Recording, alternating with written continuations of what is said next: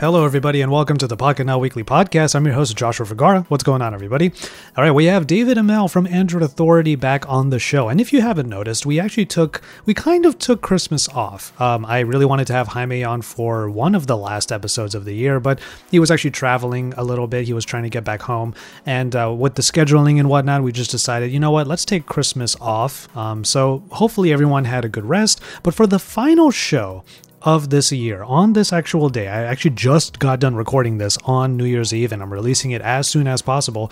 Uh, I just invite you guys to just hang out with me and best friend David Imel. Um, so we talk about, uh, well, first of all, we do the check in and we get a little bit nerdy with gaming and stuff in the first half. But then the back half of the episode is actually all about our favorite stuff from 2020. We go on a bunch of different tangents. Honestly, this is just an opportunity for us to be able to hang out before we ring in the new year. And I hope that you are um, open to to kicking it with us on this episode. So if you have nothing else to do right now, uh, just turn on this episode, have it in the background, and kick it with myself and David Imel. Enjoy. I did not come into this show with any plans. Like, I really did not. Like, I just thought, you know what? It's the last day of the year and yep. uh, we should do a one because we ended up kind of taking a week off because of Christmas. Right. Um, poor Jaime, he went back to Honduras and yeah. uh, let's just say the scheduling got really nuts because of his flying and whatnot. So uh, we weren't able to do uh, a podcast. I really wanted Jaime on for the Christmas episode, mm. Uh, but to give him a bit of a break because he's probably dealing with a lot of stuff down there. Um, I just thought, hey, let's call up David, David Imel, Android Authority here, and uh, yeah, just chill out for the last day of the year. This might even be a slightly shorter podcast. Um, mm. So usual thing, just gonna check in. How's it been, David? How's how has um, December treated you? really well, actually. Um, this month I think has been it like it's been not that busy, which I think is really good for my brain right now. like after after you know Techtober and the early parts of November and stuff, like just the absolute insanity. I think like everybody was starting to get kind of burnt out. Oh. Um, I was so tired. And so like this month, um, we've still been doing a lot of videos, uh, but there's so much more relaxed, right? Like, and it, there's so much less that goes into them. It's more like commentary instead of um, like full on reviews and stuff. Um, so because of that it's like easier for me to produce and it's more of a conversational thing. So it's you know more entertaining i guess than just doing the kind of like cookie cutter style thing. Yeah. Um but yeah no i mean honestly it's been so relaxing. Like michael and i are just watching tv shows and doing doing the thing you know? What's the uh what what's what's the current obsession? So right now we're watching a show called *Halt and Catch Fire*, which you should definitely watch. You, you guys always have it. these shows that I've never heard of before. Dude, you have to watch this show. So, oh god, it's so good. Um, this show is actually about it's about the computer revolution of the '80s, but it's like it's an AMC show that's like dramatized around the computer revolution of the '80s, and it's so freaking good. Um, there's four seasons and we're on the third one right now. Mm. I hmm. think the last season ended like two years ago. Um, but yeah, I mean, I guess Michael has watched it before, but he it was a long time ago and he doesn't remember it. So he was just showing it to me, and I'm just like, I'm geeking out so hard. It's so it's so good. Um, yeah. yeah. Right. So that's that's that's what we're kind of watching on and off right now when we're not you know, I've been playing a lot of Dota as well. So yeah, I have gotten into a couple of games pretty heavy. Uh, I'll get to that in a sec. Just one note: um, be careful of the mic hitting your jacket there, the lapel oh. of your jacket. Here, um, kind of take this off. Okay, cool. A little bit. Yeah, I have gotten pretty heavy into a couple of games. Like I would love to say mm. that it's Cyberpunk, but I actually have not mm. been playing Cyberpunk as much as I wanted to. I was trying to make content with it, but then mm. I realized, man, if I do this, I'm not going to have the gaming experience I want. I like playing a game with like a podcast in the background and just chilling out right. and it's like it's like Cyberpunk is a game you have to like completely sink your brain into. Exactly. Um, like a lot of focus on yeah. what's going on. And also it's kind of heavy at times. Like it kind of bums you out. Um, mm. so with that in mind, like I started listening to a couple of other podcasts, like comedy podcasts or what I usually go for um, when I'm listening. And um, I have them in the background and I wanted to play something that was like slightly mindless but still enjoyable. And it ended up being mm. I, I, actually installed Genshin Impact on my computer. Oh, really? on your computer? I'm playing the PC version. It looks gorgeous Wow. on Yeah. on a computer. Um, but I was like, you know what? I'm just gonna go ahead and play it on my computer because clearly I really like it on mobile. I still Mm. think it's probably the best mobile game that's ever been made. Um, Wow. Despite despite like the heavy gacha elements, Yeah. and I, I've I've not spent the extreme Breath of the Wild influence. exactly. Uh, I have not spent money on it yet. I got close, but I, I'm I'm I'm holding it back. I'm holding it Yeah. back. I'm trying really hard. yeah. Um, Yeah. but yeah, I've just been playing that, and it's just like slightly mindless. You know, it's think of those moments in Breath of the Wild where you don't have an objective; you're just running around, and whatever you run into, you'll fight or discover or open that chest or anything like that. That's Yeah. really all that the majority of that game is. Which is great. Like it's just something to chill out with and just listen to Yeah. a podcast. So anybody out there listening to this podcast on New Year's Eve, like if you're if you're playing Genshin with it, cool. I'm right there with you. Yeah. yeah. Uh, it's funny. I was just playing Hades right before this podcast. Oh, I want to try that too. It's good because I I like I like run based games like uh, roguelike games a Mhm. lot. I was I used to be super obsessed with the Binding of Isaac. Um, in like high school, I played it so much. Uh, so this kind of satisfies that craving in a way. But it's also like an it's a it's a progressive game, but it's also repetition based. So that's something I like. Um, and then yeah, like I think the day after Christmas, I was randomly playing Dota with Daniel, and we got matched with this guy, and we vibed with him really hard. So we just joined a party with him, and then we just started winning over and over and over again. And I think for like four days in a row, we played like eight hours a day, Nice. and we won like 90% of the Wow. matches. so um so my ranking in Dota is going way up. Um but it's kind of hilarious cuz we he joined our guild and um it's I don't know, it's I I love those moments like I haven't had that kind of like gaming moment with a stranger since like months since I played Monster Hunter a lot in high school. Hmm. Um It was wow for me. cool. Yeah, yeah, yeah. It, like just just meeting people and like doing voice chat with them and just just playing games with them. It's just like it's so cool because you have no idea what they look like, but you still kind of have this like relationship bond with them. I don't know. It's it's it's dope. I actually take that Cool. back. It was it was wow, but I, I guess I I guess I blocked this out of my memory because of how traumatizing it was. Um, fighting games were always Mm. like meeting strangers, and they're never good experiences Mm, because fighting games are inherently stressful and competi- Yeah. and co- uh, competitive. And right. oh my god, I can't even begin to tell you the many times that I let's say I beat somebody and you would just hear in the background like you suck. Like you know, you just hear that really bad um Yeah. voice chat quality Yeah, audio. yeah. Oh my god, I hated that. I hated those days. And then even when you do lose, they still talk crap at you sometimes. And it's like Yeah. for real, dude. Yeah. When um when Michael and I are staying up late, like for no reason, like drinking wine or just chatting, we're generally playing Bat- a Star Wars Battlefront 2 on his Xbox. oh nice. Um, and we just trade off playing, but obviously he's like a thousand times better than I am.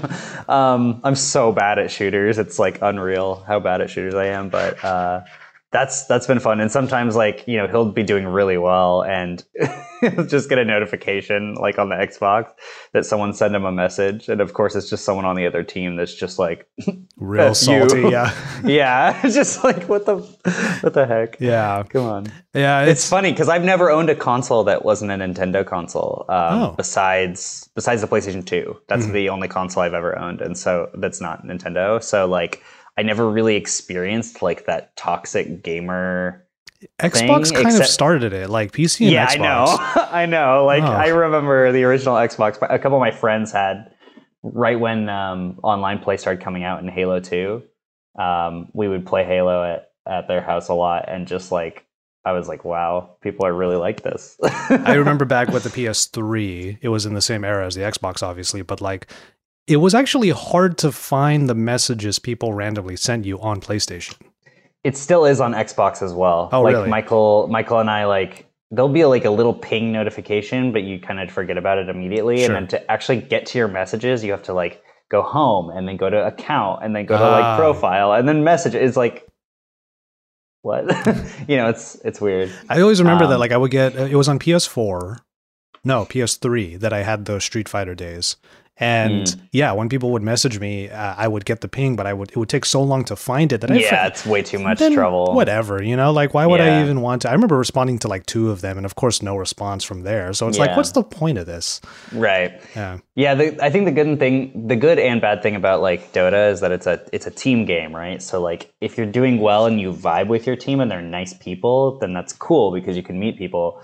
I think relating to like your Street Fighter situation where like the person on the other team would like just cuss you out, like Mhm. that definitely happens in Dota on the other team. Like they will cuss you out. So there's no way that like someone on the other team would like friend you and try to add you unless they like recognize that you're good and they just want to play with you, which Yeah. doesn't happen very often. Usually, usually they're more mad than like excited about playing with someone that's good. Well, what was funny So- was uh, a few days ago, I actually tweeted that I got into Genshin Impact pretty hard. Mm. And I got two of my friends DMing me, like, oh my God, you're playing. Like, let's play together. God. And I'm like, that's Really? dope. Like, I like that. But then there were a few replies to that tweet that were like, oh, yeah, well, what five stars did you get? I'm like, okay. Let's chill out. You know, like, first of all, you only really get five stars by doing the gacha element. So if Mm. Yeah. you spent money on this, I haven't. That puts me one leg up on you. I'm just saying. Yeah. I But spend about fifty dollars on Dota a year, and it's not like I on don't what buy though? items. Like, why is it why is it so specific Okay. every year?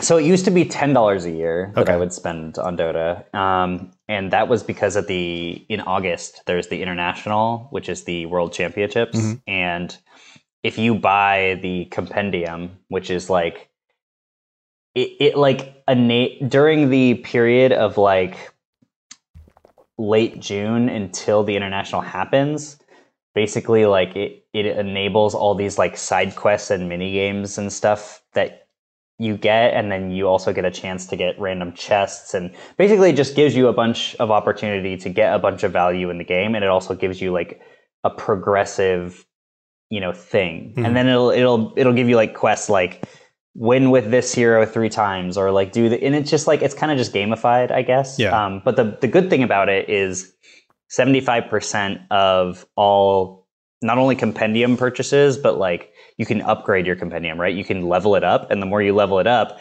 you get items you get all this stuff and it, end up, it ends up totally becoming worth it because it's 10 bucks and like you get crazy amounts of items and skins and all this stuff but Okay. um but the cool thing and if you get if you get a level 1000 then valve will send you actually a, a like a medal um it's called the aegis of champions it's like the people that win the win the international get like a giant one that's like made of whatever like get gold you or get like whatever replica thing of it. you get a replica and it's it's like a really nice one uh, and they'll ship it to you but you have to get to level 1000 which is like super it's really high like you have to be every year there's this saudi prince that plays dota and he always like just gets to level like 300000 oh my god. and then just ends up giving away a ton of his like golden compendium. He just has other people playing for him. Come on. Like he's not He, I mean, well, he just because you can buy levels is the thing. Oh. But but either either way, all purchases between when the when the international like when the compendium gets unlocked and the inter- international ends,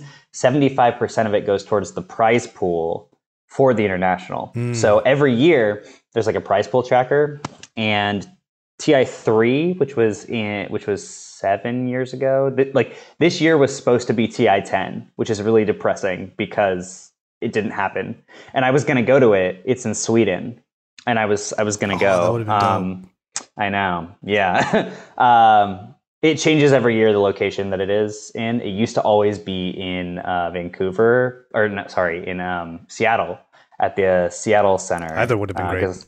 yeah, because that's where Valve is based Oh, and then they that. started yeah the then they started doing work on the seattle center in mercedes benz arena and so they moved it to vancouver and then they just decided to like move it to a different like city in the world every year. Um, which is super cool but um anyway so that's ten dollars and then every year the prize pool just goes up so like ti3 was the first year that it hit a million dollar prize pool and then this year it surpassed 40 million dollars Mm. so it's crazy. So I feel okay like paying 10 bucks to a game that I play a, a crap load of per year because um, 75% of it goes to getting Dota more publicity because like every year when they pr- pass that prize pool, cap that they had last year, it you know it gets written about in like the New York Times and shit because like forty million dollars for an esports championship is ridiculous, right? Yeah, I can only imagine. Um, and then the other forty dollars I spent on Dota per year, I only started doing this year because they introduced a thing called Dota Plus, um,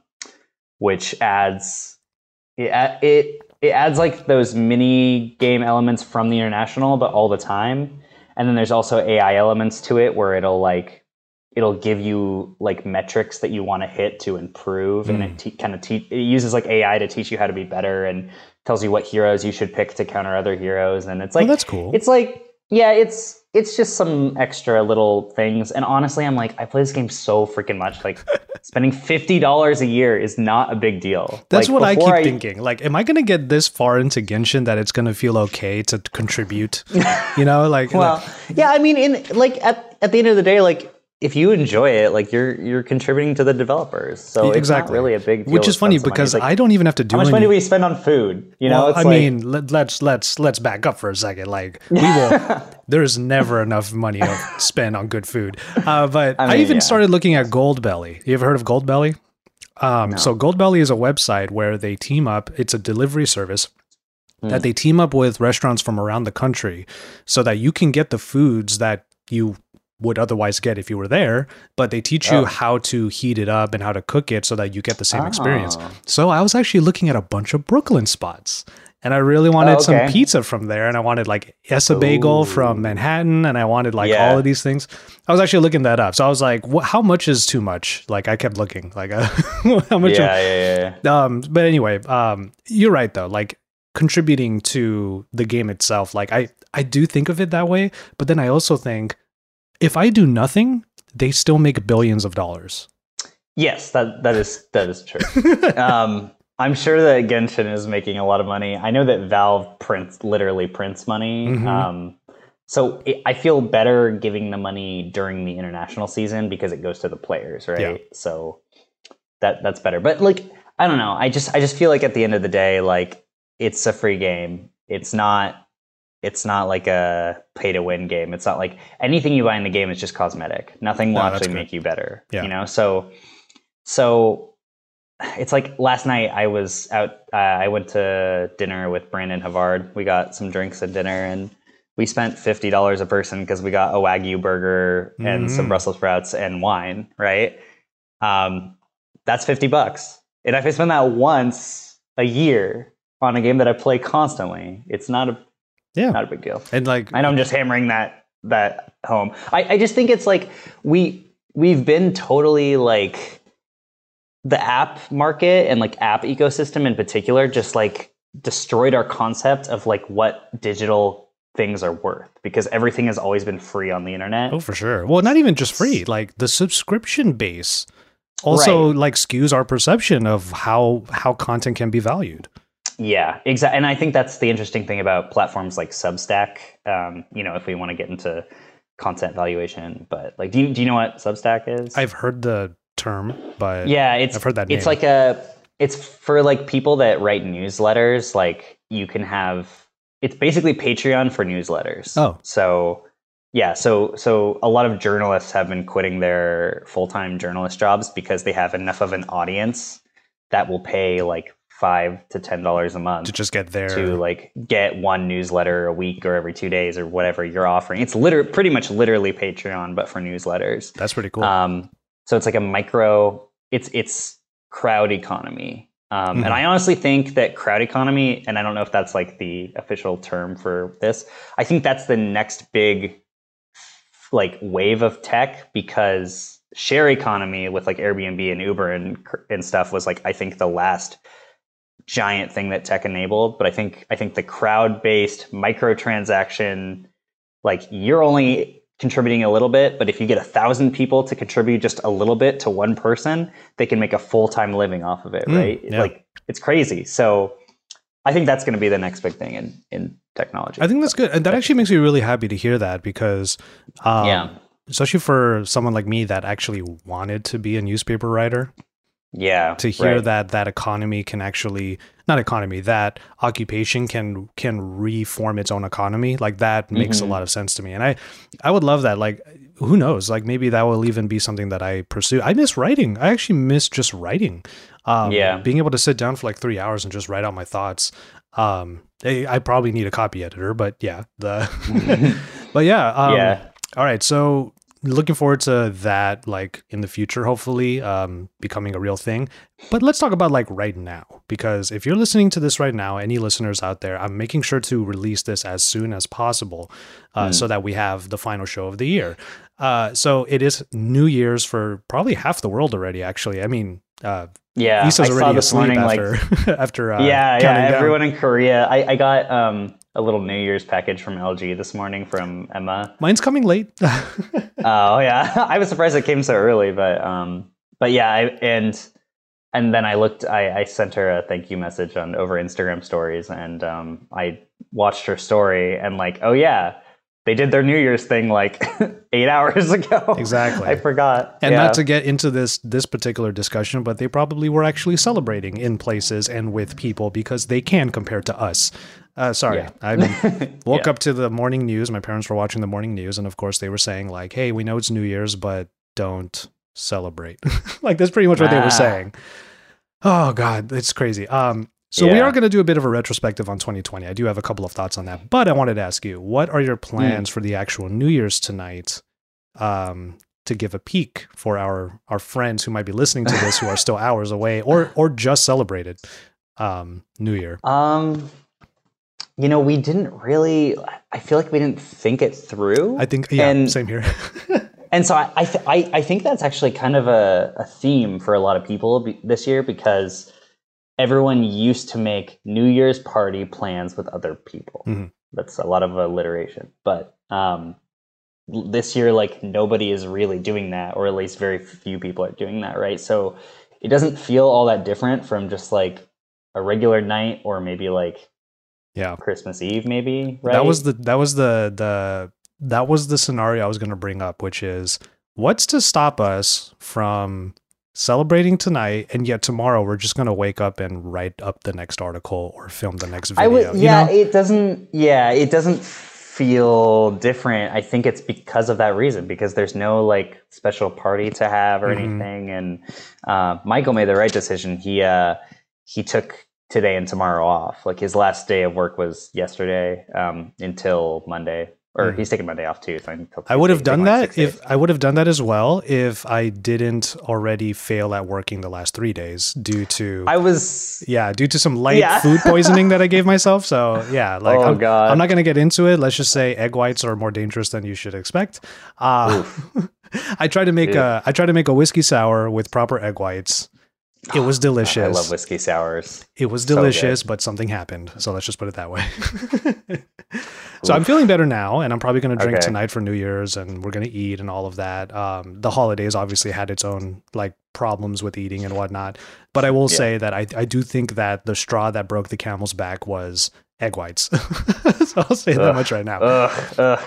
Yeah, no, I mean we've got champagne, I guess, in our liquor cabinet, and well, maybe toast or whatever. Did you have It- any- It's gonna be really low key. Did you have any like like New Year's traditions usually that you do like around the stroke of midnight, like whether cultural or or otherwise?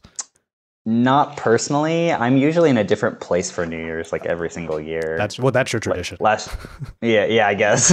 last year I was in Seattle and we went to a New Year's party, and it was like really awkward because we didn't really know anyone. Um, and we because the party started at like seven or eight or something. It was kind of early, and it was very awkward. And everyone was kind of getting to know each other. And then I think around like eleven, it just like really livened up, and everybody got really friendly and it just got better Yeah. and then we only realized around 1.30 in the morning that the new year had happened and everyone forgot what the party was originally made That's for. happened to me too. That's so funny.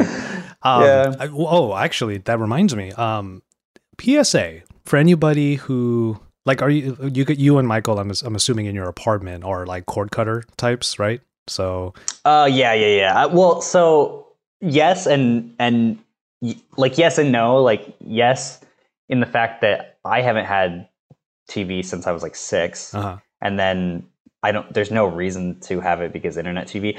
The reason I say also no is because Michael has recently discovered Pluto TV, um, which I don't know if have you heard of this before? mm it's literally cable TV, but over the internet, and it's free. Oh, it's and it has thing. like a ton of Yeah. stuff, and it's got ads and everything. Yeah. it is like it is it is exactly the same as cable TV with like channels and whatever, but everything is totally free.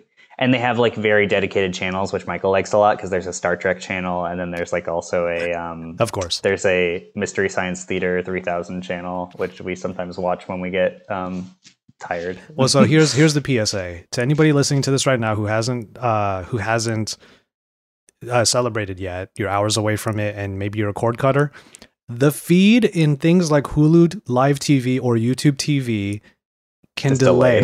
Okay. Yeah. I learned this the Yeah. hard way last year when my, my family and I were here and we were Oh, getting no. ready to count down. And two minutes before the countdown even started, we started hearing screaming from other houses. And Oh. we were just watching Dick Clark's uh, New Year's Rockin' Eve or whatever, and we were wondering like what happened. Like, there's no. And then I look at my watch and it's already twelve oh one, and I'm just what? oh no.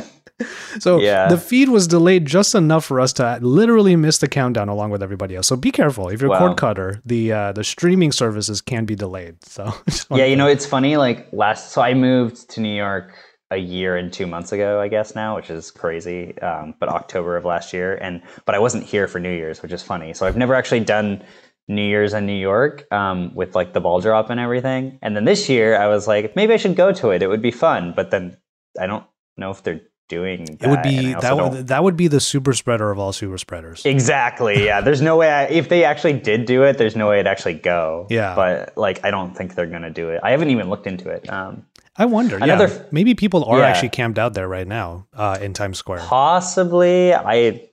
This seems pretty dumb to do. Right. Um, another fun fact, though, uh, the Earth spins at different speeds depending on the year and depending on just random orbital events. Mhm. Um, so, in 2016, the Earth had been sit- spinning very, very slightly slower for a couple of years, and they had to add a leap second to the new year in 2016. Mhm. So there was actually, like most people's counts in 2016 were wrong. There was actually a 125960 in 2016. There's an extra second, and most people didn't know about this. Wow. But like only really like internet clocks um, adjusted for it. Mm. Um, so that's a random little fun fact there. You couldn't you couldn't really count down to, to 60 because there was an extra second, so you had to wait for 61. Oh, okay. Five, four, three, two, one, negative one. Yeah, or zero because zero, zero zero, is one in computing anyway. That's so true. That's true. It Five, is. four, it- three, it two, is one, still zero. a. Uh, what's the term? It's a string. It's still a string. Yeah, Um, it's yeah. All right. So yeah, just some talk about like our upcoming New Year stuff and whatnot. But uh, we're gonna get into a really quick break, and then after that, I do actually want to talk a little bit about the year that was.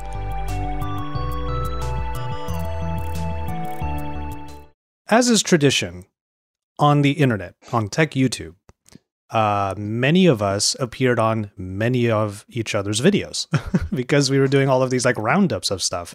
I Oh, wanted to ask, where were you? How come I did not see you in as many?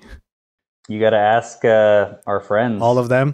So here's the other question. Like, um, I know you don't typically. I saw the I saw the Happy Holidays video. By the way, Yeah, Um, I was. That's a tradition that you started. oh, oh is, was that really me? Oh, okay.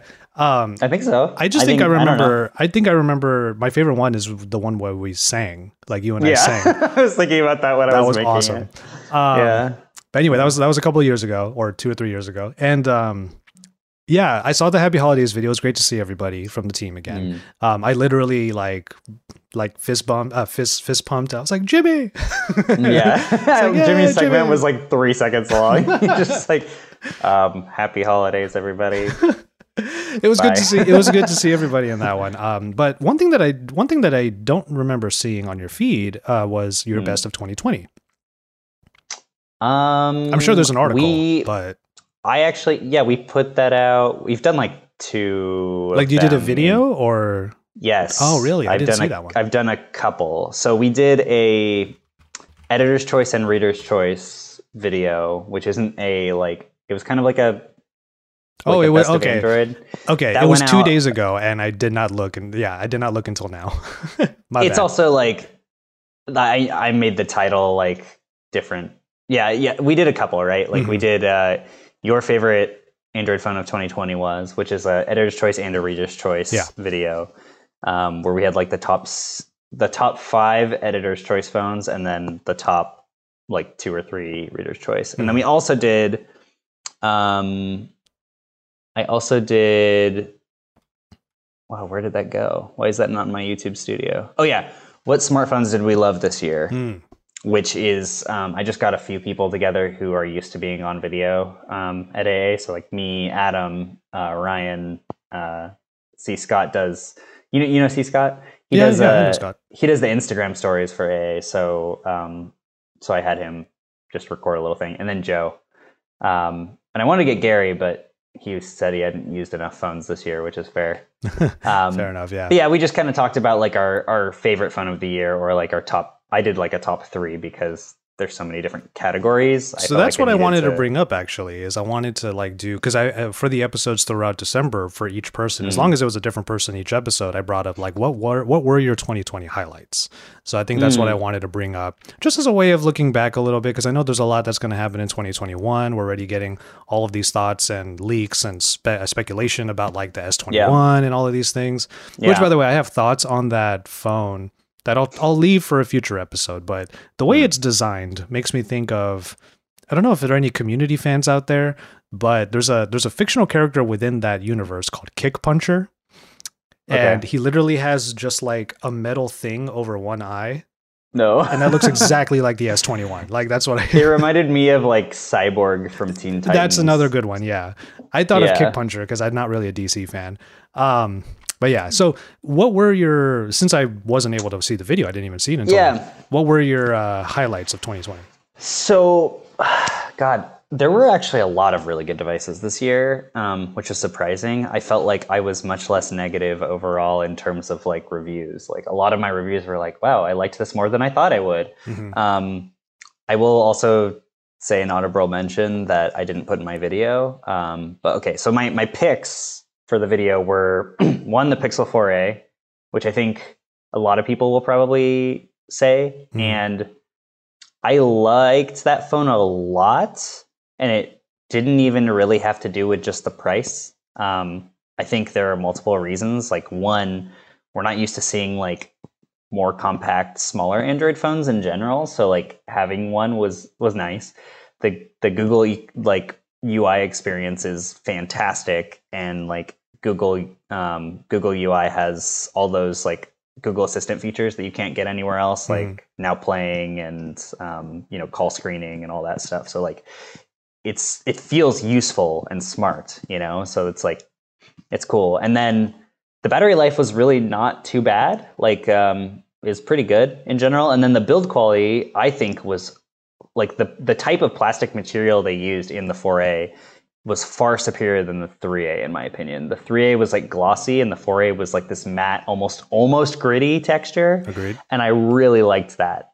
Um, so even though the Pixel 4a launched like six months late, it's crazy, right? Like usually if something launches six months late, like I remember my the first phone I was ever going to buy was going to be the um, Droid and um, Bionic. Yeah, the Droid Bionic, Hmm. which was like second or third droid that came out and uh, it got delayed by like six months because it was supposed to come out in january after ces and then it got delayed until like actually longer i think like september or something and by the time it came out it was irrelevant basically it had like specs that were just too old but like the pixel 4a i guess if you price something at $350 and you just the expectations for performance were not exactly high Oh yeah. it ended up outperforming a lot because like I think that mid to low range processors for most things that you do, unless you're playing Genshin Impact, um, should are pretty is pretty much fine for most people. And it look it had six gigs of RAM and 128 gigabytes of storage, Mhm. and that was the only. They had to do that because they took away model. Well, they had to do that because they took away Google Photos uh, storage. Uh, yeah, well, which yeah, they haven't done yet, but they will Yeah. be doing. Yeah, yeah, but like either way, like for a three hundred fifty dollar phone that has Google's UI and Google's camera, right? To have 120 gigabytes of storage and six gigs of RAM, especially when the Pixel Four had four gigs of That's, RAM, that's a good point. Yeah. um, or the Pixel 3 had four gigs of RAM, and then the 4 just barely got 6 Mhm. Um, but yeah, I mean, you look at like you look at the Pixel 4a and the Pixel 5. They both start with six gigs of RAM, and or no, it has eight. I guess the five has eight. But either way, like six gigs of RAM for Android in 2020 is great, and 128 gigabytes of storage is amazing. And then you get the Pixel camera, Pixel UI, and the screen was so good. The screen was like really good. It was. I feel like Google has just improved constantly. So anyway, I don't really know what a specifically about that device it is. I think it's a combination of things, but it, it's just a very delightful little phone to use, Yeah. and especially for 350 bucks. Like, and the fact that Google was able to like strike lightning twice because Right. this is how we felt about the 3A. And Yeah, the exactly. The context around the 3A for people like you and me were travel. And yeah, the fact that in a year when we weren't able to go literally anywhere, we were still able to enjoy the 4A for what it was. It just goes to show Mm-hmm. that that particular segment, uh, that particular type of device has staying power. Um, So yeah, I, I'm I'm right there with you on the 4A. I will say though Mm-hmm. Yeah. that the this year has been very eye opening for me because when I'm not running around and needing to multitask or to do things with my phone one handed, I've actually Mm. learned to appreciate larger displays. that's fair. Yeah. I've had a very long conversation with Patrick Tomaso on Twitter about this because we were both kind of like geeking out over the iPhone 12 mini. Mm. Um, and I still like I, I use both now. I use Android and iOS at the same time Mhm. just to kind of like one because a lot of people only message me through iMessage, which is annoying. Two because I've been using the Apple Fitness Plus service every day, um, which is kind of cool. Did I- that did that replace uh, Insanity for you now? uh, it didn't replace it. I'm doing either both or one or the other per day, depending on Gotcha. what I'm trying to do. Um, but I've since I've been doing Apple Fitness Plus, I've lost like ten pounds, which is cool. Hmm. Um, that's good. But uh, yeah. So anyway, um, we were geeking out about that. But and you know, he was like, "This is the best iPhone ever," blah blah blah. And then like a couple weeks later, he was like, "Yeah, so being home all the time." I feel like the Max is the phone I want to use more now, which to I me. totally understand. I just like I like the 12 mini feels like a normal sized phone for me now, and I think it's just because I've been using it for so long at this point. Yeah. Um. So I don't really feel like I need more. However, I have the Max just plugged in in my bed all the time. So before bed, I'll like read Reddit or watch YouTube on it. Um. So you know, it's obviously better with the with the big display. Yeah, I that, that that's where I land with that as well. Like I'm actually about to return the mini, not even doing any Mm. content on it because I'm stuck with I'm I'm, I'm swamped with everything else. Yeah. So Issa and I are thinking of doing like a, a joint piece because she love hates it as well. Like she she loves the way it looks and its feel and it's still a very good experience as a smartphone. It's just Yeah. battery life for her has been trash. Really? hmm I don't get that. I hear that from everybody, but my battery life has been generally fine. Like I get I get to like midnight in a on a charge like every day. And Don't know what to tell you. I mean, it might be weird. it might be internet connection out there potentially. I don't know, but maybe. if you're I on mean, I Wi-Fi also all the time, like I think that I had to kind of adjust my expectations for battery life this year too because Michael has a bunch of wireless chargers everywhere and then I got a couple in my rooms as well. And so I mean obviously when I'm reviewing a phone I don't charge the phone from when I unplug it in the morning until it dies just so I can get an accurate reading of how long it lasts. And I do that for 3 days in a row and then take an average. Um but like you know, I mean, like I have that um, Nomad wireless charger sitting at my desk right next to my laptop. nice. So my phone is just always like it's at like this. It's like it's like sixty degree angle or something. Mhm. So it's like the perfect, the perfect angle to just kind of like glance at it, have it unlock, and then see whatever the notification is, and then just look away. Like I don't Yeah. even have to touch it. It's exactly. crazy. It's that, like that is very- one of the better magical. parts about the iPhone for sure. of Face ID. Yeah. Um. Anyway. Yeah. Uh. Okay. I got two other quick picks. Go for it. And then and then a Honorable. um, honorable mention. Yeah. Uh, the other two, one the Galaxy Z Flip. Uh, Not Z Fold. I didn't get to use the Z Fold Oh. to enough to appreciate it. Okay. I only ha- got to do a hands-on with it, and then I had to ship it to someone else because I was reviewing the Duo. Oh, fair. At the exact same time, and I couldn't do both at the same time. I and felt like a little bit of a hater because every video that I was featured in, there were so many Z Fold 2 lovers. And I, in my head, I just thought, of course.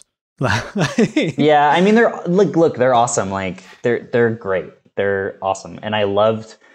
I had it for like three days before I had to send it away, and I loved it. Um, I just don't think I got to spend enough time with it to like really appreciate the Fair. quirks. Mhm. Um, whereas the Z Flip, I, I did a full review on, and I just like it. Also was like my first like full time foldable because I didn't, I didn't. Um, I used the original fold for a little bit, like, and I did like a micro review on it, but I only had it for like a week. Hmm.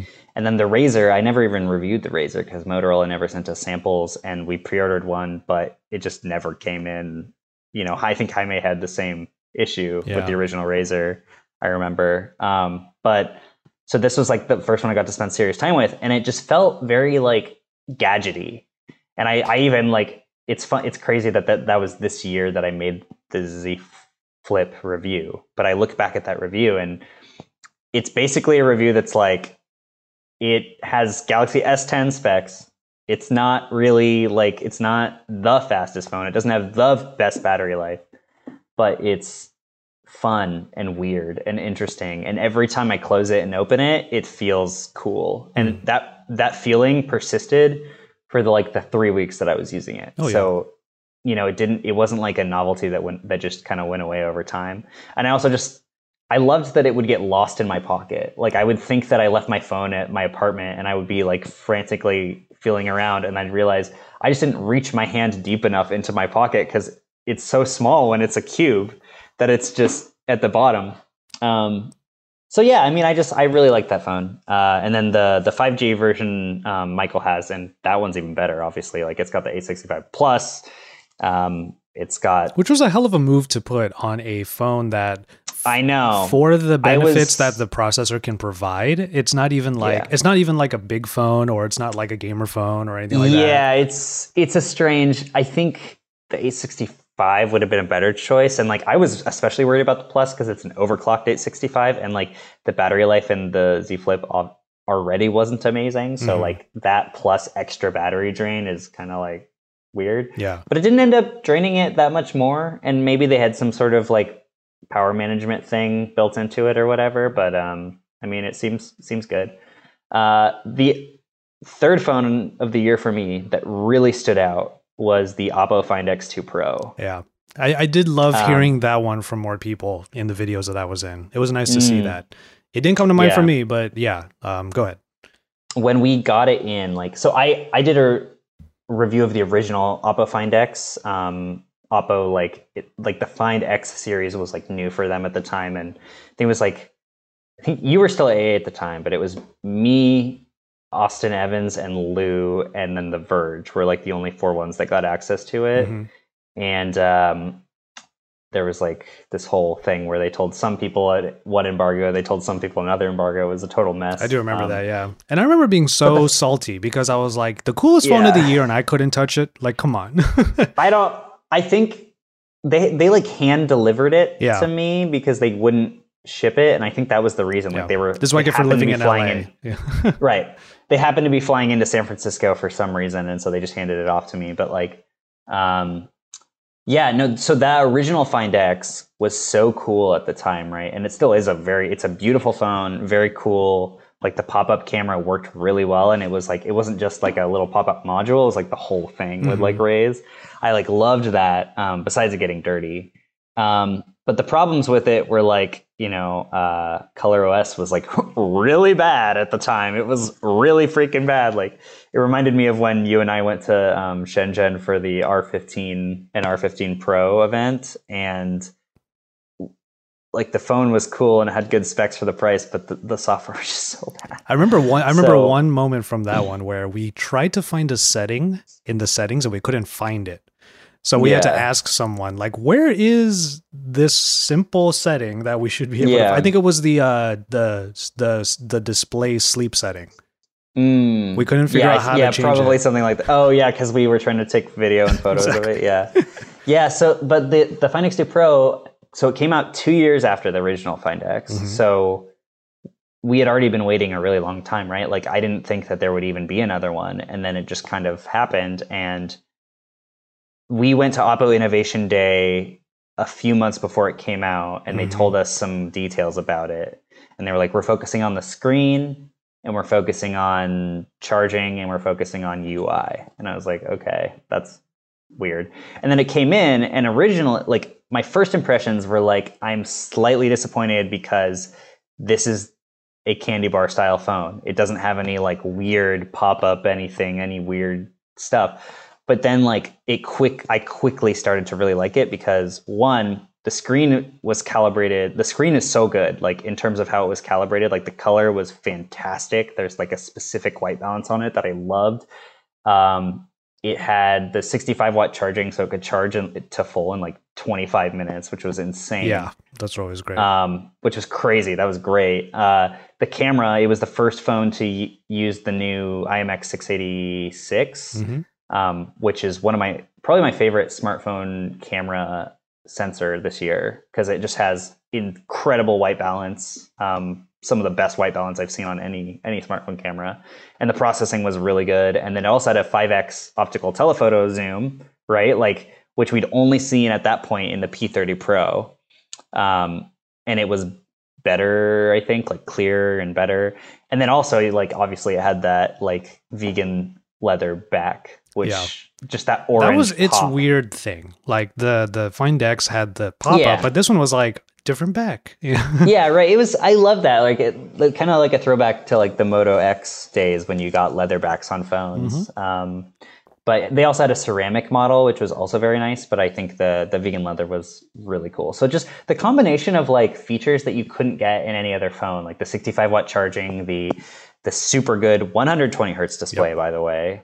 Um, It was a beast. It was a beast, and like a lot and- of what made that phone so good was also in the uh, OnePlus 8 Pro. But for some reason, that one was just not as memorable at all. I think the OnePlus 8 Pro, so I actually made a video and an article called I wish the OnePlus 8 Pro was more like the Oppo Find X2 Pro because obviously the companies are very intertwined and they, you know, now Pete is it Pete Lau who is like head of Yeah. the Oppo slash OnePlus brand. because Carl Carl left, right? Carl Like- left. Mhm. Yeah. Um, so like it's been obvious forever that like Oppo and OnePlus share a lot of stuff, but and like Oppo releases a phone and that's kind of the blueprint for the next OnePlus phone. But like the thing was with the OnePlus 8 Pro, the biggest issue for me was the ghost touching because the screen was just too curved on Yeah. the OnePlus 8 Pro, and it the ghost touching on in the sides was so bad. But the the Oppo Find X2 Pro really didn't have that problem because the screen wasn't quite as curved, Mhm.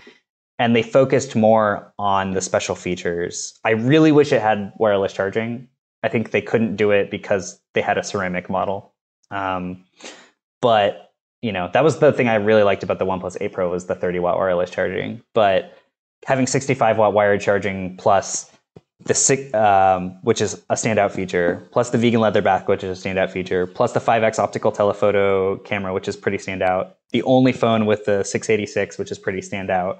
Like, oh, and then so it had all these standout features you couldn't get in other phones, and then the icing on the cake was the fact that they just made Color OS really good. Yeah. I was like, like I was using it. I was like, this feels kind of like Oxygen OS, but like themed a little bit differently. Mm-hmm. But like it's it's good. Like I was like, whoa, this Yeah. is weird. It wasn't daunting whatsoever. It was it, No, compared to before. It felt friendly and, and they understandable. didn't they didn't go so hard in some of the features like i remember old school color os had like that weird one thing i'll always remember it was it was way back when it was very early uh, color os they had this like panel that you could swipe down and then you could do a bunch of gestures on it with your knuckle and Oh. and that would lead you to different places and it's like this is too many steps for what you call a shortcut yeah, yeah. I think in, uh, OnePlus improved on that by doing screen off gestures. yes Yeah. Yeah, so I do you can, remember like, all of that. well, yeah. I, I agree Yeah. like that was definitely like the kitchen sink phone definitely like I it had so I, much Honestly, the only thing I didn't like about it was the lack of wireless charging. And the funny thing is, like, I used to be a total wireless charging hater. Um, when I was traveling, when I was traveling for three years, I was like, Yeah, where how long do you have to spare to like leave it on that charger? exactly, Yeah. like you you don't. And then and then even before I was traveling, like the max you could wireless charge anything at was like five watts for the longest time, right? But then now that like most things are at least like 12 to 15 watts of wireless charging, and then now you can get up to you know Huawei has 65 watt wireless charging on the on the Mate 40 Pro and the P40 Pro, which is crazy. Um, and I'm not sure that's safe, but um, whatever. But yeah, it's just like also now that I'm a homebody for the time being, um, literally just like having my phone sit on wireless chargers all around the house all the time has really shown me the light. Like I haven't plugged in a phone basically since lockdown started. Yeah.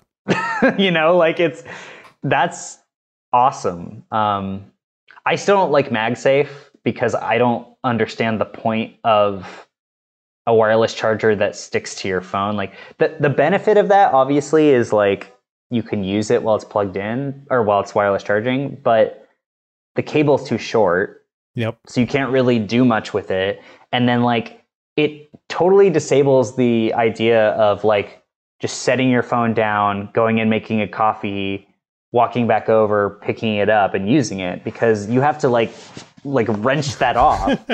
I just I And it's also just not fast. It's not even fast charging. yeah, yeah. I mean, it's it's 15 watts on the Pro and 12 on the Mini. But compared to compared to the wired okay. charging, which doesn't have any like dips in performance. And wired is 18. There you go. Yeah, yeah. It, it's it just doesn't make sense to me. Like I I get I like them the idea of like magnets in a phone, MagSafe magnets as a standard, but in terms of it being like a wireless charging standard, I hate that. Um, Yeah. I think on a car mount, on like a car mount, if you could stick your phone to a mount and you didn't have to lock it into anything, and it could wireless charge your phone while use using your phone as like a, a maps dashboard, Mhm. that's freaking that's a great idea. I think that uh, who did I see? I think Belkin's doing that. I think they're trying to Yeah. make that.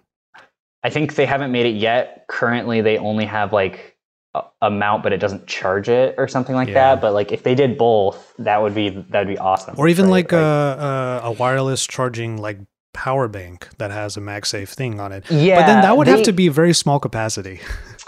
Yeah, they they do make power banks. I they do make wireless charging power banks that like your phone's like is supposed to adhesive to like or something like it Mhm. sticks to it and you kind of carry them around like this but that seems not Yeah. great because then you have to carry around like this hunk um, but speaking of, of power uh, my runner up There you go. I was just about to bring that up.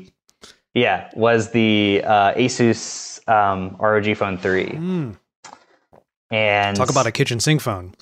Right. Uh, obviously, the the past two ROG phones were amazing in their own right. I don't think anyone had any issues with them really, but um, I think the ROG Phone three was im- was particularly good and for many reasons. One of them was kind of came from the ROG Phone two, um, which after they made the Zenfone six, or when they made the Zenfone six, they brought the Zen UI of the Zenfones to the ROG phones. And the new Zen UI, you and I were talking about this the other day with the Zenfone 7, um, is really good. It's very stock Android esque, but it has like those really nice features as well, kind of added in. Yeah. And there's, I think there's multiple manufacturers that are starting to do this now. Like they're not theming as hard. But the cool thing about the ROG Phone 3 is that you can just decide whether you want to do like the extreme gamer mode UI or just the simple, very stock Android UI. Um, and then like the game, like the game optimizer tuner thing, where you can like adjust core frequency, like you can overclock your phone and adjust core frequency individually, like on a per app basis. Like it feels like you are using a custom built PC where you are changing the voltage and frequency of every single component, but it's in a phone. And you've never you've never like thought about that being a thing before, right? Because phones are can generally just like you get the phone, the specs you bought are the specs you have, but like the fact that you can kind of like mess with that Yeah. was dope. Um, 144 hertz display, uh, which is Big great for games battery. like Dead Cells. yeah, yeah, great for games that supported it, like Dead Cells. 6,000 milliamp hour battery, which um, they have done in the last two ROG phones as well. I think I think 6,000 is like the biggest we've seen in a smartphone, really. Yep. Um, and I don't know if that's for like legal reasons. Like I know on planes you can't bring uh, laptops with bigger than ten thousand milliamp hours. So like, um, or a hundred thousand, or no, 100, 100 watt hours. 100 watt hours, Watt hour. yeah. So it, it's a combination Right. of the capacity and the voltage. Yeah, right. Um, so, but anyway, like, and okay, I think the thing that really was surprising to me for that phone too was that the cameras were actually pretty decent. Mhm. Um, Was that that was the case with the ROG phone too? And like it I think it stands to reason because here I am with the freaking Zenfone 7 and mm, I I can't give final judgment on this phone yet because well, considering LA County is literally in a lockdown, like for the most part. yeah, you can't really use it outside of your house that much. Exactly. Like I could go to the Arboretum. Uh, they're still open. They just have requirements and whatnot. But I just haven't been able to get out there yet. Um, you know, food poisoning notwithstanding. But the um, the thing is, Sure. the camera. I'm already having so much fun with this. But I will say, probably the ROG Phone Three, which that phone is available in the U.S., but this one's not, which I still think is a travesty. Yeah. Um, yeah. things about the R- people in the U.S. are scared of ser- selling weird phones. I think but- so. I think so because this this flippy camera, and I'll just do the uh, the sa- the sound is so the sound is so satisfying. I gotta say. Yeah, I loved it in this. I loved it in the six. Yeah. Yeah. So I haven't used the seven, but um, like Mishaal from XDA told me that the seven is his, his the seven Pro. Yeah, 7 is that what it's called? Mhm. Is his favorite phone this year, and then um, Ryan reviewed it for us, and he said it was like really underrated as Yeah. well. I, I think I think it's not underrated. It's it's just underrepresented because I think Mm. everyone who uses it loves it, uh, rightfully so. But not enough people like know about it or have tried it. Exactly because it's just not available in those places. And I went for the regular seven Yeah. partially because it's the phone that would make it to me on time for Christmas, Oh, but also um, I realized that the OIS, first of all, 865 plus, okay, fine, would have been nice, whatever. But OIS in the main sensor and in the zoom sensor, for a vlogger like me, which lens am I going to use more? The wide. Right. And wides never get OIS. So it's like, now that I think about it, I know what my needs are, so I don't need to pay the extra for that OIS. So Right. with that said, I've done a few things with it. The camera comes in a little hot. Um, you have to Hmm. lower the exposure quite a Mm. lot. I've noticed that with Asus phones actually. Mhm. But but when you drop the exposure, the image looks great. Yes. And I just Yeah. need to remember to do that every single time because when I did my little unwrapping video, uh, someone was like, the video on that phone actually doesn't look that great. And I said, I was standing in broad daylight. So, like, let me just say, the sun was bearing Yeah. down on me and I did not lower the exposure, which is what you have to do all the time with this phone. But in any case, I will say I wish I, I wish the battery life of the or the, the large battery of the ROG Phone 3 was in this. Because this one's Mm. low at 45 or 5,000, I'm trying to remember. But either way, I think it's five thousand. Yeah, it might be five, yeah. or maybe the Pro is five thousand and the regular one's forty five or something. I got I don't know. But in any case, battery life on this has been only decent. And granted, I push it. Bummer. Like, granted, I Yeah. do push it, but still, like, I've. It's Yeah. to the point where I go out of my way to use the included charger because of the 30 watt. Hmm. So that's the thing. Normally, we never really have to do that. Uh, we could just use like our charging bricks or anything like that. But I'm actually going out of my way to adapt this European plug to Oh, the yeah. American socket and take advantage of 30 watt charging. So that's my only gripe with the phone so far. Um, but yeah, 90 hertz refresh rate screen, full screen, no notches, no nothing. Like very Mm-hmm. underrated features. Um, Mm. But I, but I agree with you. ROG Phone 3, like I want to get my hands on that. I want to try it out. It's available in the US. It shouldn't be that hard Mhm. for us to get it.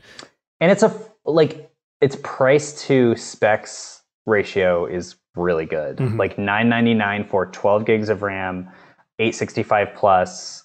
Uh, I think five twelve gigs of storage. Maybe. Um, and a six thousand milliamp hour battery. And a Like, pretty good camera. Like and a pretty pretty good camera. Yeah, it has a wide and a standard. There's no telephoto, which is a bummer. But like the camera, I was really surprised by. Like I think the companies that like go out of their way to not mess with the camera that much are the ones that I end up preferring. mhm.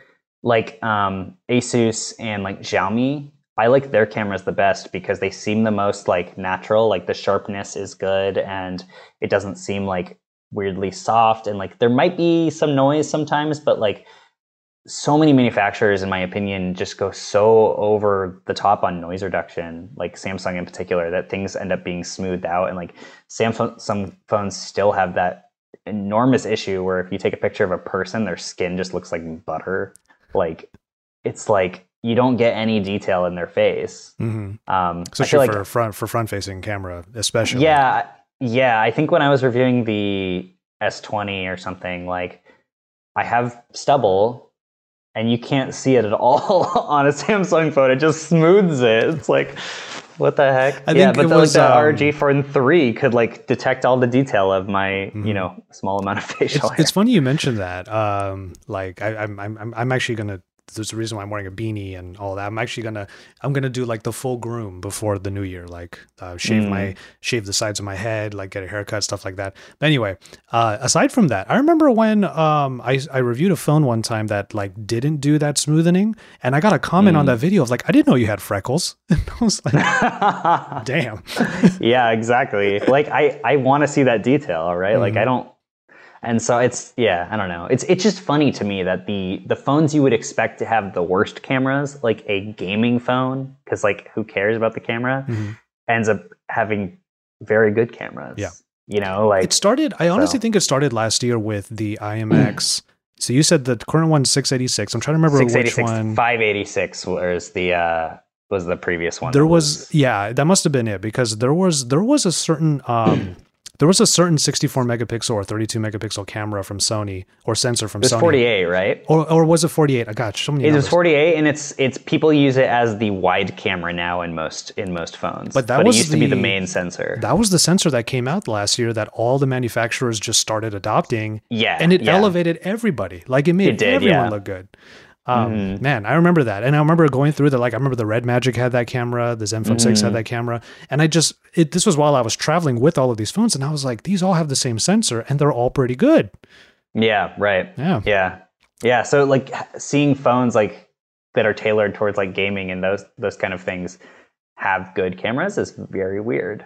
Um, yeah, and then a quick like obviously like side side shout out to the iPhone 12 mini, which I like a lot too. Mhm. But I you know I haven't used that many iPhones. Uh, the 11 Pro Max was like the first iPhone I've ever really used, um, and then I reviewed all of them this year because AA wanted reviews on all of them. So it's just like, okay, my next two months are going to be terrible. Um, yeah. But I got full, not full into the ecosystem, but I Jimmy reviewed the Apple Watch, so I had it, him send it to me just to kind of like try to understand like why people like the ecosystem. Um, and I understand why people like the Apple Watch now. Like it is a good smartwatch. It's really hard Um, to like. I think most people need to get out of the. I, I needed to after I left Android Authority. I needed to get out of this whole idea of Android versus Apple. What we should Yeah. actually be looking at in terms of the Apple Watch in particular is Yeah. wearable versus wearable. So Yes. when you compare, don't don't look at it as Apple Watch OS versus Wear OS. Like that's Yeah, that's a competition that just like doesn't how does it perform as a wearable? Exactly. So Yeah. that was what Jaime kind of instilled in me. He was like, "Oh, I don't even look at it as the Apple Watch. I just look at it as the best wearable." Mm-hmm. What, what I do like though is that even the wearable, you have a lot of options even in the wearable ecosystem, right? Like when I'm not using the Apple Watch, I really like the um, Fossil Hybrid Q is my favorite That's like smartwatch because it's just a watch, but it has like a few. It counts my steps and then it has my heart rate. You should just steal couple, the like you should steal the Skagen from Michael. I feel like that one would suit you very well. Um, I steal a lot of his watches. Yeah, uh, he actually is the one that gave me the fossil hybrid. Q. Oh, okay. Um, yeah, he like literally we were at the studio one time, and I think I made a comment about like how I, I'd been using the Mi Band um, three that you gave Oh, me three, like yeah. years ago. Mhm. And that that's the other thing I wanted to bring up. Like, so if you want if you want like a smartwatch of smartwatches, you've got the Apple Watch, and it's a bummer that like there are Android Wear Watch or Wear OS watches that are pretty functional. Like I think the most recent TicWatch was actually good, Pro 3 Mm-hmm. and it was like one of the first like good Wear OS watches. um, you know, that's a that's a strong statement, but either way, like usually they had terrible battery life and whatever. So you've got like that. You've got the Apple Watch. If you want something that's like just kind of a watch with some smart features, you've got things like the Fossil Hybrid Q, right? And I think that's a, ama- it looks amazing. It's got a really nice leather band, and I wore that for months. Mm. Um, and then if you just want something to do like fit, basic fitness tracking for very cheap that has a nice display, you've got the the Mi bands. Yep. So it's kind of cool that you have like different categories that you can pick from, Yep. right? Like I actually want just to in a wearable ecosystem. I, I hope that because my number one thing that I want out of a wearable is a really like strong vibration motor, uh, because I use it as a silent alarm. Not that it's Mm. Yeah. been working lately, but you know it's it is what it is. But um, the Apple Watch has the best haptics. The taptic, Everyone yeah, can it's really, so good. yeah, everyone can agree on that. It feels like a tap on your wrist. Mm-hmm. It's so good. The uh, the Mi bands have the strongest just overall vibration motors. But uh, Mm. Okay. Isa just put out a video. Um, Xiaomi put out a Mi Watch, like it's a straight Oh. up. Like it's got the same functions as the Mi Band, except it's got a much bigger display that makes it look like Is an it Wear actual watch. OS or is it like It's a, their the same interface as the uh, Mi Bands, I think. Oh, Yeah. okay, that's kind of cool. Yeah, so it's just a larger. It looks a little bit like an Apple Watch, to be honest, but Yeah. um, it has that shape. But the uh, the other one that I that I've just started trying out, um, if you want a really good looking like a timepiece with some smarts in it, I, I just got the Zepp, the Zepp Z. Hmm. So Z Z E P P. they're from uh, Amazfit, like they're like a subsidiary of Oh. Amazfit. Um, Okay, it's one a of four hundred dollar titanium watch that has Hmm. a proprietary OS in it. That's nothing like Wear OS. Um, it just does like a handful of things. Uh, but yeah, It's kind of funny that like it's the watches that use proprietary OSs that are better. Like people prefer that to the like Google version, just because Wear OS is like it's such a battery and memory hog. That, also like, it's an afterthought. Like it just feels like Google's afterthought. They don't put enough Yeah. work into it. Meanwhile, every time I don't even know if they have anyone on that team anymore. Right. Honestly, like they did the whole 2.0 update that like totally changed how it worked with complications and stuff, but then they just gave up on it. Yeah. basically, like like it's it every time an Apple event happens, we get a whole section on what they've done with Watch OS. But when it comes to Wear OS, there's not that attention to detail. So Yeah. this afterthought like treatment it's getting is is really killing it, honestly. yeah, yeah, yeah. Um, but yeah, that's that's the thing. Uh, but yeah, I'm gonna I'm, I'm gonna I. I got the Zepp Z and I was thinking like, oh, this is pretty Hmm. cool. Like, I don't know if I. It, it, the, what sucks about Apple devices is once you start to use them, it kind of spoils you. So it actually makes it Hmm. harder to review other stuff because your your head is like it's almost like you're drinking. well, you're especially drinking the Kool Aid. especially the well, it depends on the category, right? I think for like iPhones don't really have anything that would necessarily keep me in the ecosystem, right? Mhm. Like I like iMessage, but if you don't have a if you don't I use Telegram most like 99% of the time anyway, so Yeah. it doesn't really matter. If you don't have a MacBook, like I don't own a MacBook yet, um, then you're not getting the benefits of like AirDrop and iMessage on your MacBook, right? So that's not really a benefit for me. Um, but the more the more ecosystem products you add in, the more value each individual product Yeah, has, right? true. Like the iPhone becomes valuable because you can use the Apple Watch with it. Um, because the AirPods pair so seamlessly, because the AirPod and the AirPods become valuable when you have multiple devices because they switch seamlessly to between devices. Yeah. And uh, the MacBook becomes valuable when you have an iPhone because you can receive text and you can do um, you can do uh, AirDrop and like it's just like the more you engross yourself in the walled garden, the more useful each individual project product becomes, and that Yep. is a dangerous ass game to play. Which is why, like, it's hard. That is dangerous. Which, which is why I have to actively. This is why I said in my MacBook and in my iPhone 12 reviews, um, I have to actively tear myself away from those products just to do my job effectively, because I have Yeah. to review like even the Zenfone or the LG Wing next week. Like I have to like follow up with all of these devices, but it's so Yeah. easy for me to just come back to the Pro Max because everything I have is installed on it. Like it's it's Mhm. all like there, and it's it's frustrating, but it's also like a feather in Apple's cap in a way. Like that Mhm, they they mhm. they have uh, achieved that. And then when I look at Yeah. something like the Zepp Z and it can only do like a fraction of what the Apple Watch can do, I feel bad Yeah. because that all of a sudden this Apple bias is starting to appear in my in my in my Well, brain. don't use the B word, dude. don't ever use You're the right, B you're right. word. but I get what they mean by that now. Like I get if if if that person does own up to having that, I get where they're coming from now. Yeah. Um, it's it's rough, Yeah. dude.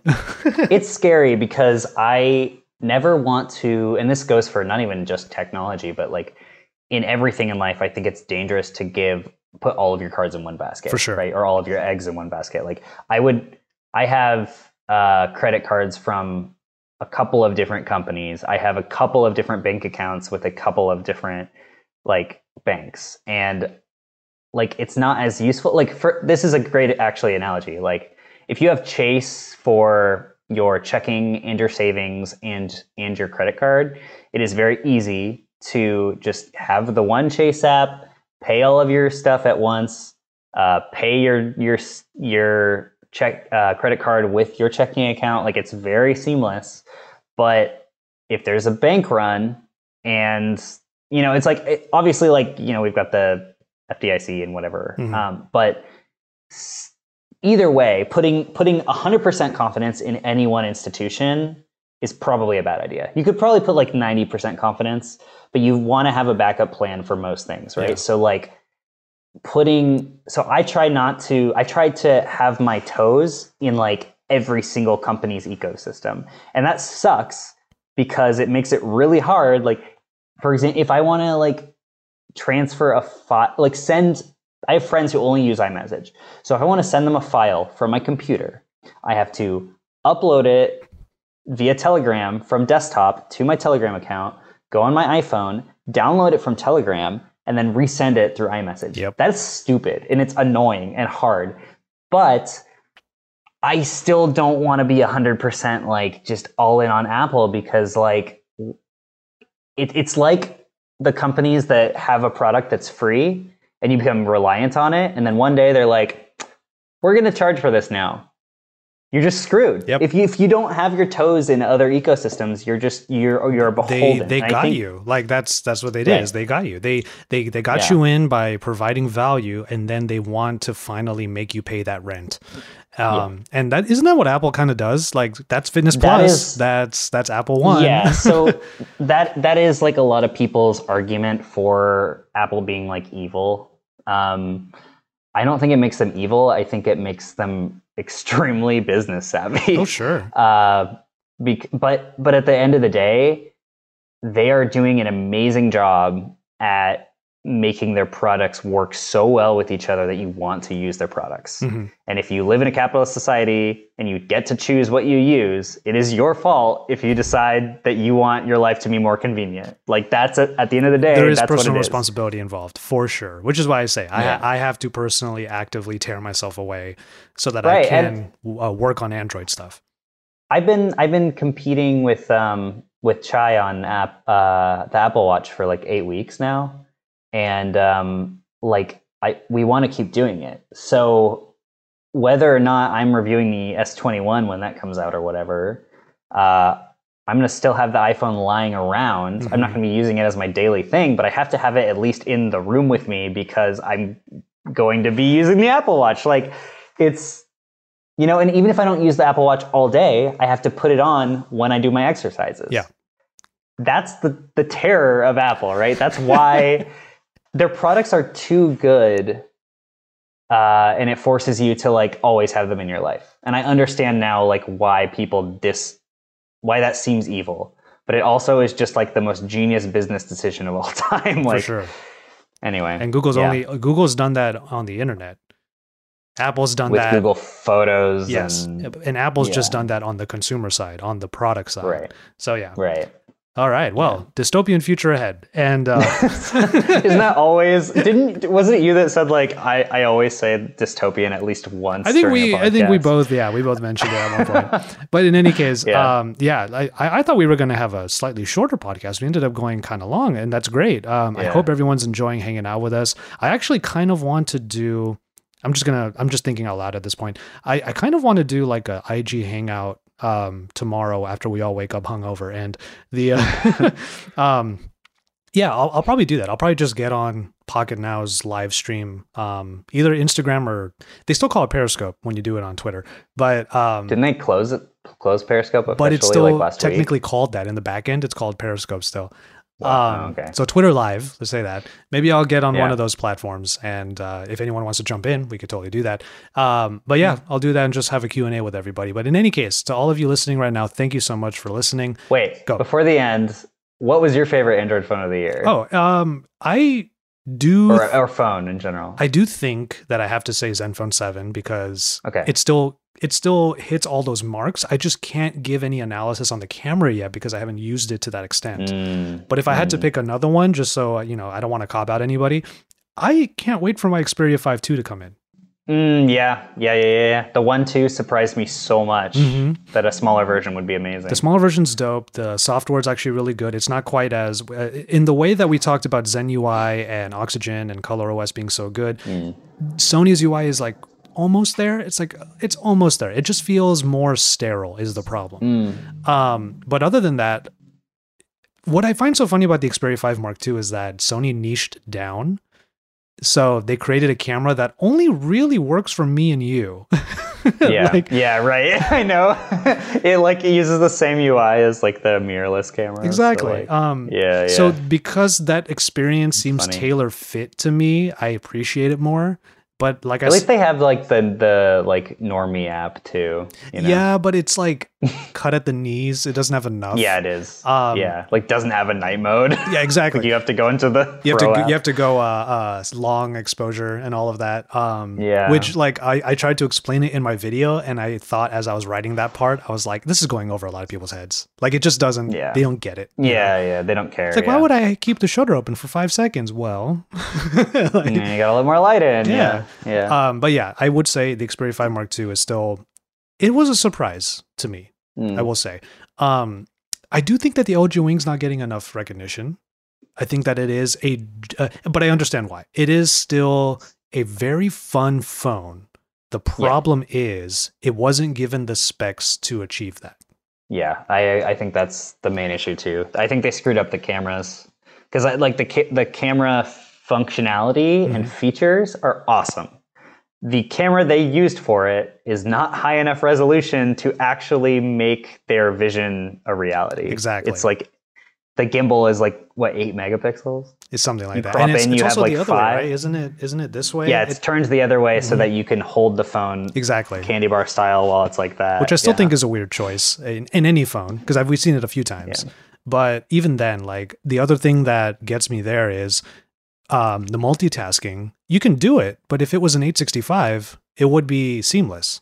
But meanwhile, if I'm playing Yeah. a game while watching like Netflix or YouTube, which is I'm the media like whore, like I, I'm I'm I'm always doing something like that, and YouTube is in the background and whatnot. You can do it, and it's fun, but it's just yeah. slow enough that you can feel it. Yeah, So yeah, that's yeah. that's my one problem with that phone. Um, I, I will still say it is probably one of the more memorable phones, but I can't, I just Mm. can't, in good conscience, say it's a great phone. Yeah. Any anything else you got this year? Not necessarily a phone that you think has kind of like changed your workflow or your life, or Full frame camera. this thing right here. don't tempt me. uh, don't tempt me. I got my Fuji. You know, I can't. Hey man, like APS-C cameras still perfectly fine. Um, you have to do a little Yeah. bit of extra math, but that's fine.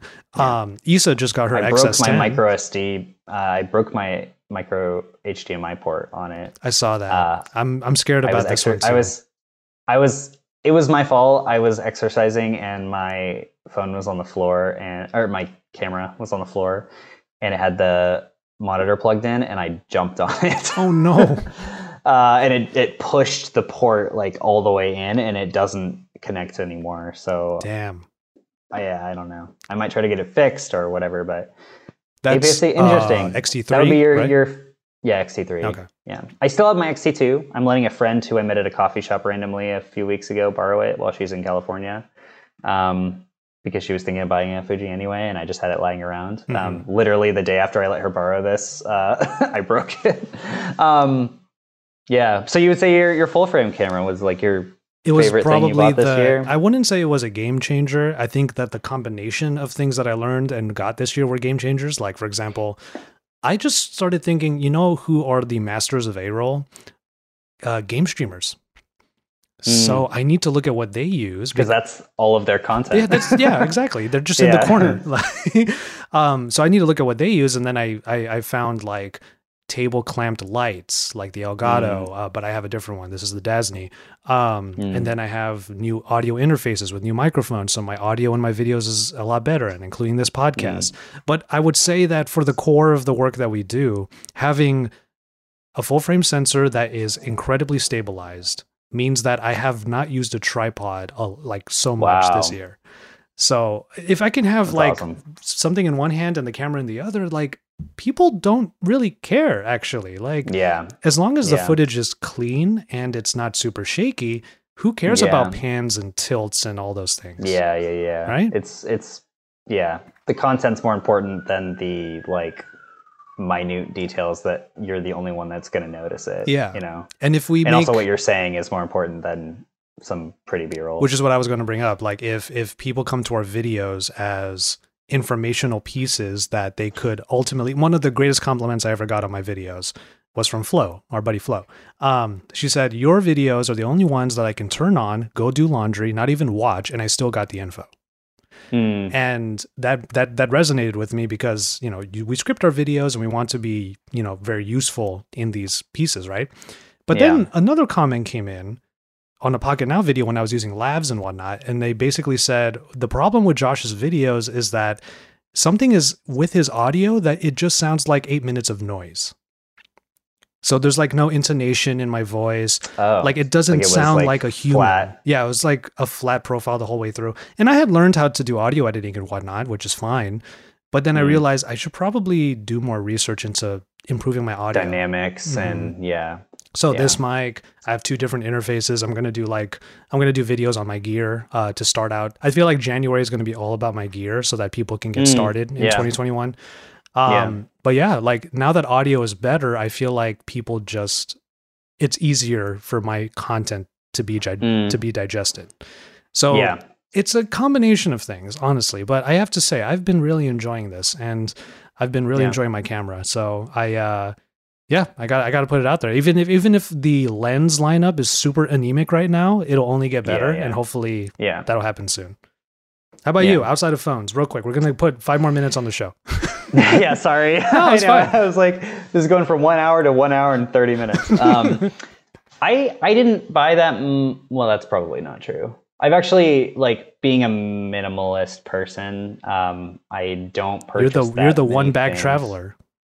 Yeah, Yeah. pretty much. And like I've kind of slowly over 2020 come to terms with the fact that I do actually have an apartment now and I can it's okay to own a couple of things. Um I would say the thing that changed my content the most was a giant a softbox. Um I was I was expecting this. the funny it's the fun it's funny and this isn't i'm not you know this isn't it's a, a $50 light and a $50 softbox i didn't buy a thousand dollar Aputure like 120 I'm gonna need you to link me these like.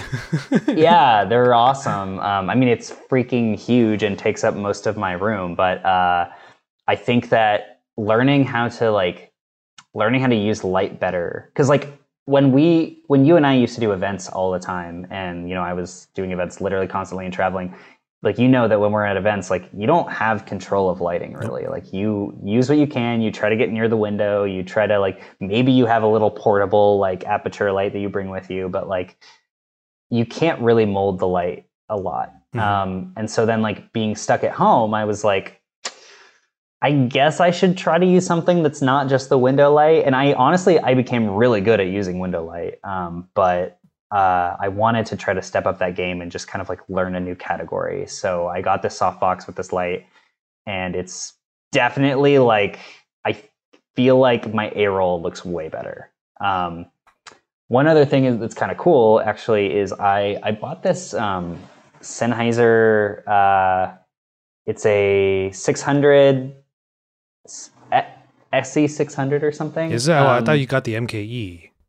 MKE 600. That's yes. the one. Yeah. Um, I got this like four years ago, and I used to use it on a shock mount on the top of my Fuji, and it didn't work well as a shotgun like outside when you're like four feet away from the camera Yep. because I use long-ish lenses for my A. I used to use long-ish lenses for my A roll. Like now I've been using a little bit wider stuff, but um, it didn't work well. But now that I have taken time to be at home, understand how softboxes work, how you're supposed to have them as close as possible to your face with the widest possible fill, with the lowest possible light output, uh, and then also how mics, shotgun mics, are supposed to be like right out of frame, aimed at your throat, like just kind of like fine tuning all of that stuff. Like I think that my audio and and lighting quality has gotten way better. Um, so I think, I mean, that's probably about it. I also realized that 2020 was the year that I got that I really got into film photography. It was really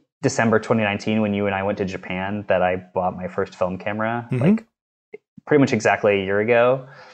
But this year I've um, gotten very into it, and I own a lot of film cameras now and a scanner, and so I guess that's something as well that kind of ignited this year for me. Um, but yeah, other than that, you know, I don't really buy a lot of gadgets or anything. I love So. my, my, my, my favorite tech of 2020 was something made in the 60s.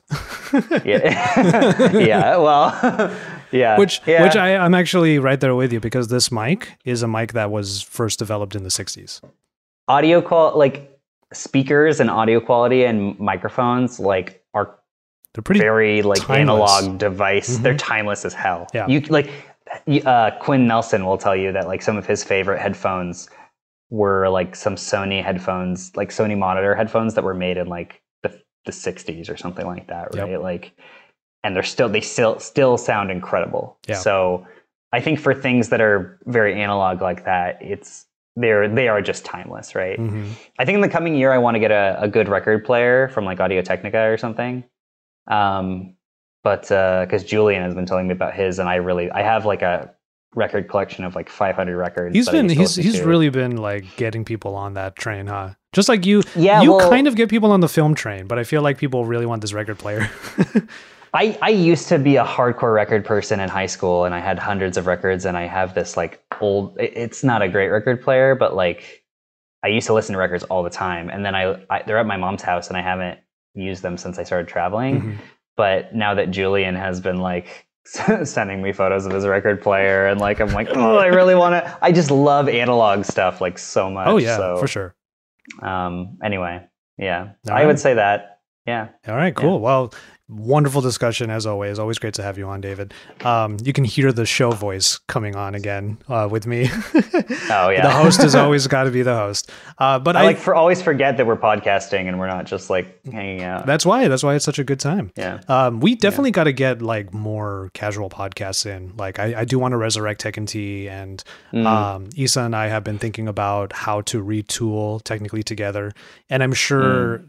I'm sure eventually guess will be a thing. So yeah, Yeah. we're gonna figure all of that out. Uh, but with that said, that's that's coming in the new year. And with that said, David, Happy New Year. Yes. Yeah. That's only uh here in New York. It's only Like seven- eight hours away. Eight hours, Eight yeah. hours away. Well, Eight hours um, and fifteen minutes. my best regards to you and your roommate, uh, your roommates or roommate. And uh, the um, the last thing I'll say is, uh, yeah, uh, you have the floor. Anything you want to just plug? I know CES is coming up. If you have anything you want to Hmm. tease, Um, CES this year is very quiet, which is pretty dope. uh, usually I get sick like twice at CES, so I'm kind of glad I don't have to go to Vegas. everything we learned in pandemic, we have to take to every show. Wash yeah. hands. yeah. elbow yeah, dabs, Right, yeah. like, come on. Right, like I mean, I uh, always got my hand There sanitizer on me, you know. Mhm. Yeah. So um, yeah, no. Uh, I guess just the content this year is probably gonna be about the same, but also less travel. So Yeah, I don't know. it's not I on mean, you know, location or anything. basically just i hope everybody enjoys both the end of the year and the beginning of the year because generally these are quiet times of reflection and relaxation. And i for one know that i have been definitely relaxing um, basically since christmas. And uh, you know it's funny like as a quick aside at the end here is that like usually i feel like the time between christmas and new year's is a very very long period of like great relaxation. This year it felt like it went a lot faster and i realized this morning when i was talking to my barista that the reason for this is because um, christmas was on a friday this year if christmas was on like a Wednesday, nobody's going to do anything between Christmas and New Year's, no matter what day it lands on, right? So, like, it's going to be even worse next year because there are even less days. There are less, like, there's there's the same amount of physical days, but effective work days, like, people aren't going to work between Christmas and New Year's no matter what day of the week it's on. Yeah. So, if Christmas is on a Monday, uh, you're not working you get a whole week off basically like nobody's going to do anything like even if you're still at work like nobody's really doing anything Yeah, So- it's like the most casual work yeah ever. Like I, I'm tried. I've I've tried to write scripts the last few days, and yeah, they're getting done, but um, there's no sense of urgency right now. right exactly so like this this year was on a friday so technically monday until like yesterday monday through wednesday of this week were kind of work days even though not really so but you Yeah. know whatever so anyway um, that is to say i hope everyone has a good uh, good last day of the year if you're listening to this after the new year hope you have a good early 2021 um, it will probably take a little bit of time to get better. Uh, it's not like a brand new year is going to magically make 2020's problems go away, but um, you know we'll get there. Yeah. So All right. Well, uh, all the links for David and Android Authority, of course, are going to be in the show notes, and then I'll go through the rest of the links for myself and Pocketnow in the outro starting now. A big thanks to David for hanging out with me and honestly with us uh, on this New Year's Eve. Now, I hope all of you are having a great time with your celebrations today, but before we finish this all off, I want to make sure that you follow David across all of his social media and all of his work at Android Authority. Those links are found in the show notes. Follow him at Dervid Immel on Twitter and at David Imel on Instagram, and then of course you can find his work at androidauthority.com and youtube.com slash androidauthority. Now you can also follow me across the interwebs. I am at JVTechT on all platforms, including TikTok, because you know me, I am JV, I love tech, and I love to drink me some tea. From there, you can also find me on YouTube at youtube.com slash Joshua Vergara for content that supplements what you might see on Pocketnow every single day. Speaking of which, you can head to pocketnow.com for all of the news, and then go over to youtube.com slash pocketnow for videos that are coming out basically every single day. With all that said, we're going to go ahead and call it on this one. Thank you so much for listening to this episode. Happy New Year to all of you. Please be with your loved ones, take care of yourselves and each other, and we will see you in our next episode to ring in the new year of 2021.